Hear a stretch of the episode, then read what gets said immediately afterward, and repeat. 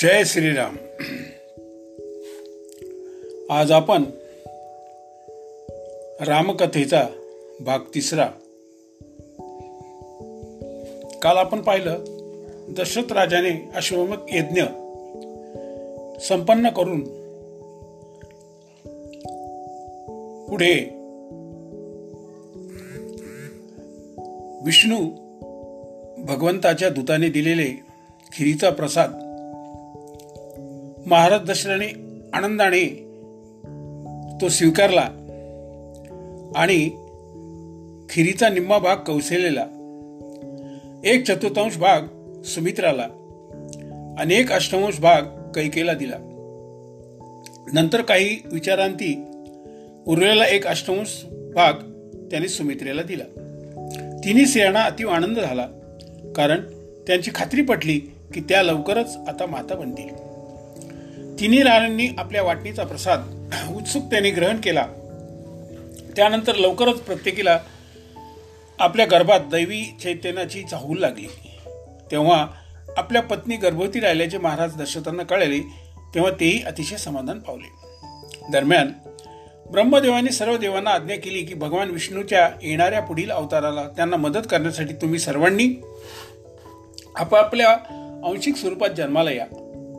वानराच्या चोरपाने जी मुले अप्सरा वानरी यक्षिणी नाग व विद्या वर यांच्या स्त्रिया तसे इतर दैवी स्वरूपात त्यांच्या संसर्गाने तुम्ही जन्माला घालाल.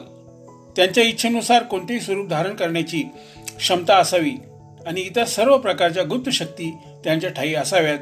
शिवाय ते सर्व अत्यंत बुद्धिमान शस्त्र चालवण्यात कुशल असावेत. आणि जवळजवळ भगवान विष्णूसारखे त्यांच्याकडे सामर्थ्य असावे. आणि त्यांचे देह स्वर्गीय असावेत.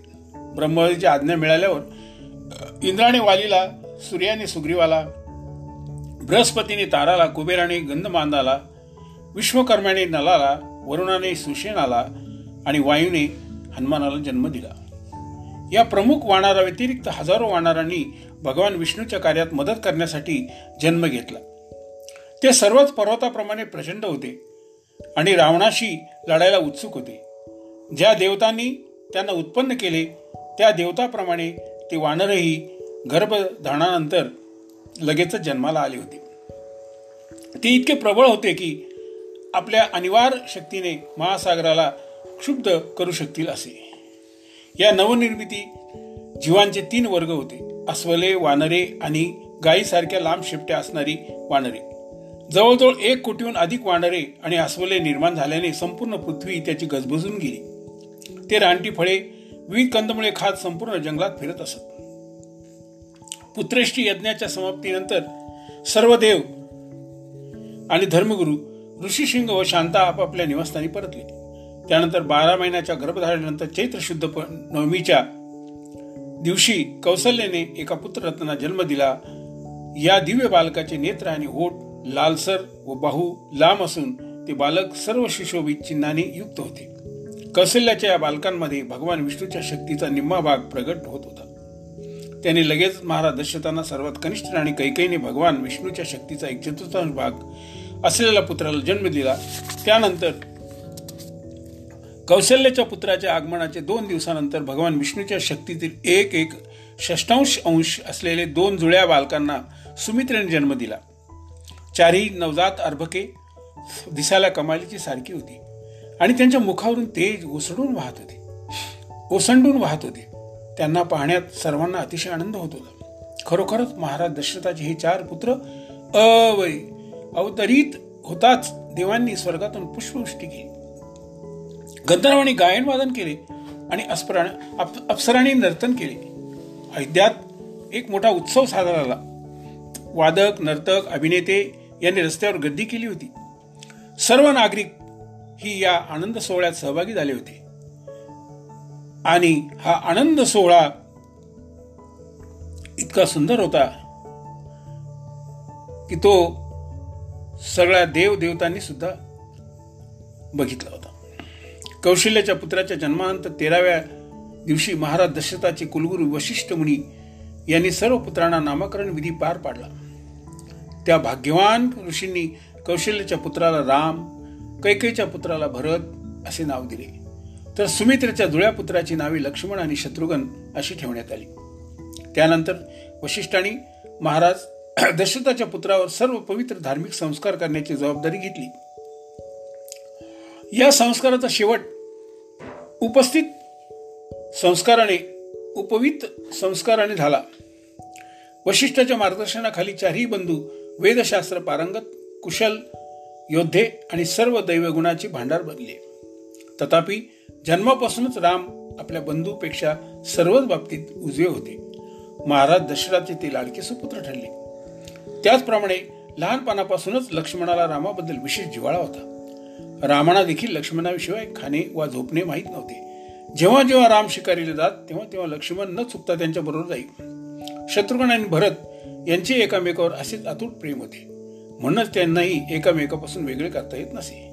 राम लक्ष्मण भरत आणि शत्रुघ्न यांचे विद्या अध्ययन पूर्ण झाल्यावर महाराज दशरथांनी वशिष्ठ मुनीसमोर त्यांच्या विवाहाचा प्रस्ताव मांडला.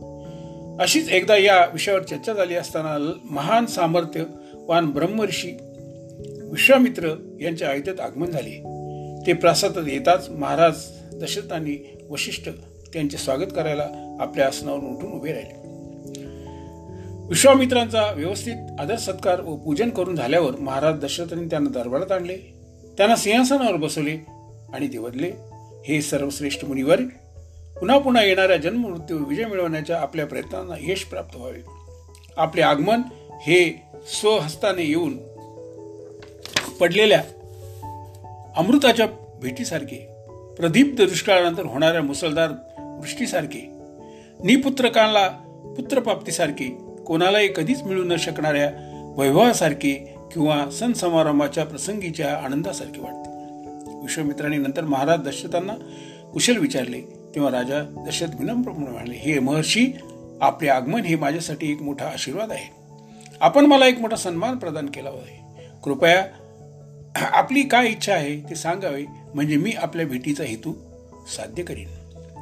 महाराज दशरथाच्या स्वागताने संतुष्ट झालेले. विश्वामित्र ऋषी म्हणाले मी एक महान यज्ञाच्या परिपूर्णतेत व्यग्र होतो आणि त्याची जवळजवळ पूर्तता होत आली होती. तेवढ्याच मारीच आणि सुभाऊ या दोन राक्षसांनी माझ्या यज्ञाच्या मध्यात रक्तमास टाकून त्याचं विघ्न घातले. या भयानक राक्षसांनी माझा प्रयत्न विफल करण्याचा पणच उचलला आहे. अशा तऱ्हेने त्यांनी माझी पूजाही विधी वारंवार अपवित्र केली आहे. हे राजा माझ्या यज्ञ यशस्वीने पूर्ण व्हावा. म्हणून त्या भयानक राक्षसांना मारण्यासाठी तुझा पुत्र राम यास माझ्या आश्रमात घेऊन जाण्यासाठी मी आलो आहे. कृपया तू तुझ्या पुत्रप्रेमापायी माझी इच्छा पूर्ण करण्यास मागे पुढे पाहू नको. कारण मी तुला खात्रीपूर्वक सांगतो की राम हे कार्य सहजपणे करू शकेल.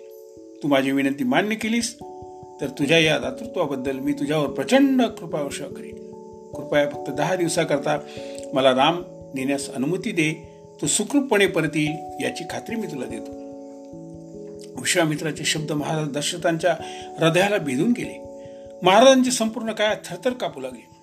त्यानंतर ऋषीवरे जेव्हा निशब्द झाले तसे महाराज त्यांच्या सिंहासनावर बेशुद्धून कोसळले. काही क्षणानंतर महाराज दशरथ जेव्हा शुद्धीवर आले तेव्हा पुन्हा रामाच्या विहाराच्या संभाव्य कल्पनेने पुन्हा बेशुद्ध होऊन जमिनीवर पडले.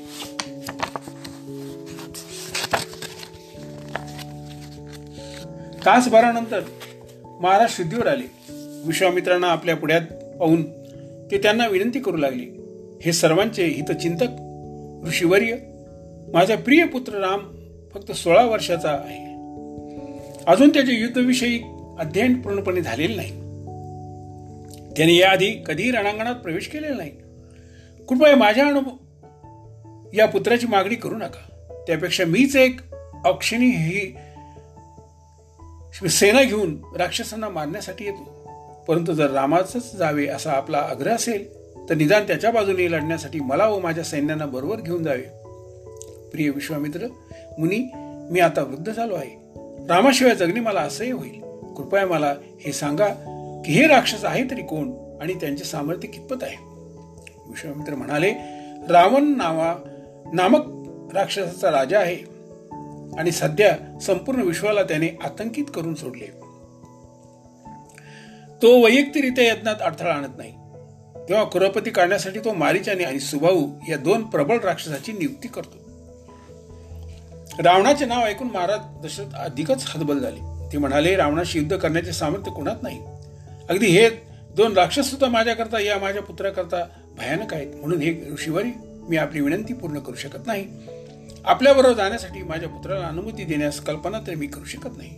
दुःखाने जवळजवळ मा भान हरपल्याने विश्वामित्र विनंतीचा आवेर करत महाराज असं बोलू लागले. अशा प्रकारे ऋषीवराचा घोर आपण झाला आणि रागाच्या भरात ते म्हणाले हे मूर्ख राजा तुझ्या उद्धटपणाला तुझ्या कुलसंहाराला कारणीभूत होईल. तू माझ्या मनासारखं वागण्याचे वचन दिले होतेस आणि आता तू शब्द फिरवला आहे. एका ब्राह्मणाला अशी फसवणूक यापूर्वी कधी रघुकुलाकडून ऐकली नव्हती. म्हणून असे निरुपयी स्थान मी सोडून जात आहे. विश्वामित्राचे अचानक संतापाने भूमीवर थरथरू लागले. दैवी लोकात अगदी देव भयभीत झाले. वशिष्ठ मुनींना परिस्थिती समजतात ते घाईघाईने महाराज दशरथाकडे आले आणि म्हणाले हे राजा सतुतीच्या मार्गापासून दूर जाऊन तू यापूर्वी कमवलेले पुण्य घालू नकोस. तू स्पष्ट वचन दिले होतेस आणि आता आपला पुत्र राम देण्याची विश्वामित्राची उणी तुला मान्य करायला मला नाही वाटत की तू तुला घाबरण्याचे काही कारण असावे. पूर्वी विश्वामित्र जेव्हा राजा होते तेव्हा दक्षांच्या जया आणि सुप्रभा या कन्याकडून निर्माण झालेली दैवी शस्त्रे शंकर भगवानाकडून त्यांनी प्राप्त करून घेतली. ती आश्रय विश्वामित्र नक्कीच रामाला देतील. त्याचबरोबर राक्षसांनी मारण्यासाठी आवश्यक ती शक्ती प्रदान करतील. विश्वामित्र स्वतः मारीचंद स्वभाव यांना सहजपणे वध करू शकतात. परंतु तुझ्या पुत्राची कीर्ती वाढावी म्हणून ते रामाची मदत घेऊ इच्छितात. आपल्या गुरुचे शब्द ऐकल्यावर महाराज दशांची भीती कमी झाली. आणि त्या शब्दांनी त्यांचे मन स्थिरावले. अशा तऱ्हेने मन शांत झाल्याने महाराजांनी विश्वामित्राच्या प्रस्तावाला अनुमती दिली. महाराज दशरथाने नंतर राज दरबारात नेण्यासाठी रामाला बोलवणे पाठवले. राम आणि लक्ष्मण दोघे कधी वेगळे होत नसत. त्यामुळे लक्ष्मण सुद्धा आपणहून आपल्या पित्यासमोर उपस्थित झाला. महाराज दशरथांनी प्रेमाने आपल्या पुत्रांच्या मस्तकाचे घ्राण केले. आणि मग विश्वामित्राच्या पाठोपाठ दोघे बंधू आपापल्या धनुष्यासह निघाले. तेव्हा ते राजमहालातून निघाले तेव्हा त्यांच्या आकाशातून पुष्पवृष्टी झाली. शरीर नदीच्या कडेला बारा मैल चालल्यानंतर विश्वामित्र थांबले आणि म्हणाले प्रिय रामा शुद्धीकरणासाठी जलाचे आचमन कर. मी तुला बला आणि अतिबला नावाचे दोन मंत्र शिकवित आहे. हे मंत्र ग्रहण केल्यावर थकवा आणि वृद्धत्व यातून तुझी मुक्तता होईल आणि तुला अद्वितीय ज्ञान आणि सामर्थ्य प्राप्त होईल. मी हे जाणतो की हे घेऊन तुझ्यात आधीपासून आहेत तरी सुद्धा तुझ्या भल्यासाठी मी हे मंत्र तुला देऊ इच्छितो. मंत्र ग्रहण केल्यानंतर भगवान राम हजारो सूर्याच्या तेजाने चमकू लागले. नंतर त्या तिघांनी ती रात्र शरयू आणि गंगा नदीच्या तटावर आनंदात घालवली. त्या ठिकाणी ऋषीचे आश्रम वसलेले पाहून रामाने त्याचा इतिहास विचारला. त्यावर विश्वामित्र म्हणत हीच ती भूमी जिथे मदनाने प्रगाढ ध्यानधारणेत मग्न असलेल्या भगवान शंकरांना विचलित केल्यामुळे त्यांनी बंधनाला जाळून भस्मात केले होते. दुसऱ्या दिवशी सकाळी विश्वामित्र असं दोघा बंधूंनी गंगा पार केली. प्रवाहाच्या मध्यावर वरवर पाहता कुठेही धबधब्याच्या आवाजाचे कारण नसताना श्रीरामाला धबधब्याचा प्रचंड ध्वनी ऐकू आला. त्याबद्दल विचारणा केली असता विष्णू उतरले. एकदा ब्रह्मदेवाने आपल्या माणसातून एका सरोवराची निर्मिती केली. पाण्याचा तो साठा मानस सरोवर म्हणून प्रख्यात झाला आहे. शरणनिधी त्या सरोवरापासून वाहते आणि जो आवाज तू तुझ्या कानी पडत तो मानस सरोवरातून बाहेर पडणाऱ्या आणि गंगेला जाऊन मिळणाऱ्या पाण्याचा आहे. हे रामा या पवित्र स्थानाला दंडवत करून तू प्रार्थना कर. गंगेच्या दक्षिण तटावर आल्यानंतर एक अत्यंत घनदाट आणि निर्जर अरण्य श्रीरामाच्या दृष्टीस पडले. आणि म्हणून श्रीरामाने पुरुषा केली. जो कोणी या निर्जन पाहतो त्याच्या हृदयाचं भय निर्माण होते. असे का बरं होते? विश्वमित्र म्हणाले वरकर्णी असुरासारख्या दिसणाऱ्या वृत्तासुराचा वध केल्यानंतर इंद्राचा पाप इंद्राला पाप लागले. आणि तो आपले तेज गमावून बसला. त्याला त्याच्या नेहमीच्या स्थितीत आणण्यासाठी वेदमंत्रांनी भरलेल्या गंगेच्या पाण्याने देवानी इंद्राला स्नान घातले. इंद्राच्या अशुद्धते भरलेले पाणी देवानी या जागेवर सोडले. या भूमीने इंद्राच्या पापकृत्याचा स्वीकार केला म्हणून ही भूमी भरभारटीला येऊ असा वर इंद्राने या भूमीला दिला. अशा तऱ्हेने मलद आणि कृ कृष ही दोन वैभवशाली राज्याची स्थापन झाली. परंतु काही काळानंतर ताटका नावाची एक दुष्ट राक्षसी येथे आली आणि तिथल्या नागरिकांना धाक दाखवून धाक दाखवू लागली. सुंदाची पत्नी असलेली ती राक्षसी आणि त्याचा पुत्र मारीच यांचा वध करण्यासाठी मी तुला येथे घेऊन आलो आहे. हळूहळू इथल्या रहिवाशांना ताटकाचा मोठ्या प्रमाणात त्रस्त करू लागली. म्हणून आता प्रदेश ओसाड बनला आहे. प्रिय रामा माझ्या आज्ञेनुसार तू आज या राक्षसीचा वध कर म्हणजे मी ही भूमी तुझ्या दडपणातून मुक्त होईल. ही राक्षसी जोपर्यंत जिवंत राहील तोपर्यंत या अरण्यात येण्याचे कुणीही करू शकत नाही. भगवान रामाने विचारले हे महर्षी जर आपल्याला योग्य वाटते तर कृपया मला हे सांगावे ही राक्षसी एवढी सामर्थ्यवान कशी आहे? विश्वामित्राने उत्तर दिले एकेकाळी सुकेतू नावाचा एक होता. त्याने कठोर तपस्या करून ब्रह्मदेवांना प्रसन्न केले. निपुत्रिक असल्यामुळे सुकेतूने एका पुत्राची इच्छा व्यक्त केली. परंतु पुत्राऐवजी ब्रह्मदेवाने त्याला एक सामर्थ्यवान पुत्री दिली. या अतिशय सुंदर मुलीचे नाव ताटका ठेवण्यात आले. जेव्हा ती युवती झाली तेव्हा जंबपुत्र सुंदानाशी तिचा विवाह करून देण्यात आला. नंतर अगस्त मुनींनी सुंदाला मृत्यूचा शाप दिला. त्याचा प्रतिकार म्हणून ऋषींना मारून टाकण्यासाठी ताटका आणि तिचा पुत्र मारीच ऋषीकडे धावले. परंतु अगस्ती मुनींनी तक्षणी त्या माता आणि पुत्राला नरभक्षक राक्षस हो असा शाप दिला. अशा तऱ्हेने सुंदर ताटिकाचे रूपांतर एका भयानक दिसणाऱ्या राक्षसीमध्ये झाले. अगस्ती ऋषीच्या या भागात ध्यानधारणा करीत असत म्हणून ताटका यांच्या भागात अडथळे निर्माण करण्यात मग्न असते. विश्वामित्राने पुढे सांगितले प्रिय ताटका ही पूर्णपणे दुष्ट आहे हे लक्षात घे. म्हणून एक स्त्रीला मारताना मनात येणारा संकोच बाजूला सार आठव की पूर्वी पृथ्वीची नासधूस करून पाहणाऱ्या पाहणाऱ्या विराचन विरोचनाच्या मुलीचे इंद्राने कसे ठार केले? त्याप्रमाणे इंद्राला ठार करून पाहणाऱ्या भृगमुनीच्या पत्नीला भगवान विष्णूने ठार केले होते. म्हणून कृपया तुझी सर्व अस्वस्थता झटकून टाक आणि माझ्या आज्ञा पालनासाठी सिद्ध हो. ही आज्ञा मिळताच श्रीरामाने आपल्या मनुष्य धनुष्याचा टणकार केला. त्याचा विशिष्ट तीव्र ध्वनी चारी दिशांनी प्रतिध्वनित झाला. ज्यांच्या काणी तो आवाज पडला ते सर्व जीव भयभीत झाले. ताटिकेने जेव्हा श्रीरामाच्या मनुष्याचा धनुष्याचा तो ध्वनी ऐकला तेव्हा ती आश्चर्यचकित झाली. आणि त्याचबरोबर क्रोधाने संतप्त झाली. जेथून तो आवाज बाहेर पडला त्या स्थळाकडे ती बेफान होऊन धावू लागली. श्रीरामाने जेव्हा तिला येताना पाहिले तेव्हा ते उद्गारले हे लक्ष्मणा जरा ही विविध आणि दीर्घ काय राक्षसी पहा. ही इतकी भयानक आहे की तिला पाहताच कोमल हृदय दुभंगून जाईल तरीही राक्षसी एका स्त्री असल्याने मी तिला मारणार नाही. त्यांच्याऐवजी मी तिचे हात पाय नाक आणि कान कापून तिला निरुपयोग करून टाकेन. अशा प्रकारे अवय छाटले गेल्यानंतर ती यापुढे काही अपराध करू शकणार नाही. पुढे धाव घेत असताना ताटिकेने एक धुळीचं वादळ निर्माण केलं. त्यामुळे राम आणि लक्ष्मणाला थोडा वेळ काही दिसेनाशी झाली त्यानंतर आपली मायाशक्ती वापरून ताटिकेने दगडाचा वर्षा सुरू केला. आपले चित्त स्थिर करत श्रीरामाने सर्व दगड छिन्न भिन्न करून टाकले आणि त्वरित ताटिकेला बाहू छाटले. त्याच वेळी लक्ष्मणाने तिचे कान कापले. श्रीरामाच्या सांगण्यावरून तिच्या नाकाचा शेंडा उडवला. तरीही आपल्या गुढ शक्तीचा वापर करून ताटका त्वरित अदृश्य झाली. अदृश्य स्वरूपात पाहून तिने पुन्हा दगडाचा वर्षा सुरू केला. विश्वामित्राने काकुलता येऊन विनवले हे रामा संध्याछाया वेगाने दाटून येत आहे. या सुमारास राक्षसी सामर्थ्य अशी ते वाढते. म्हणून तुझी या दया बाजूला ठेव आणि त्वरित ताटिकेचा वध कर.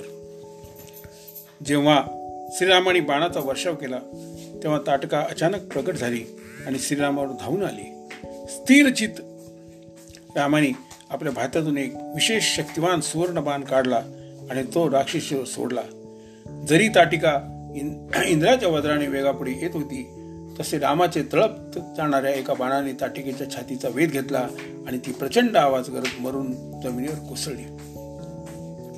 स्वर्गातून देव वाहवा करू लागले. त्यांनी रामावर पुष्पवृष्टी केली.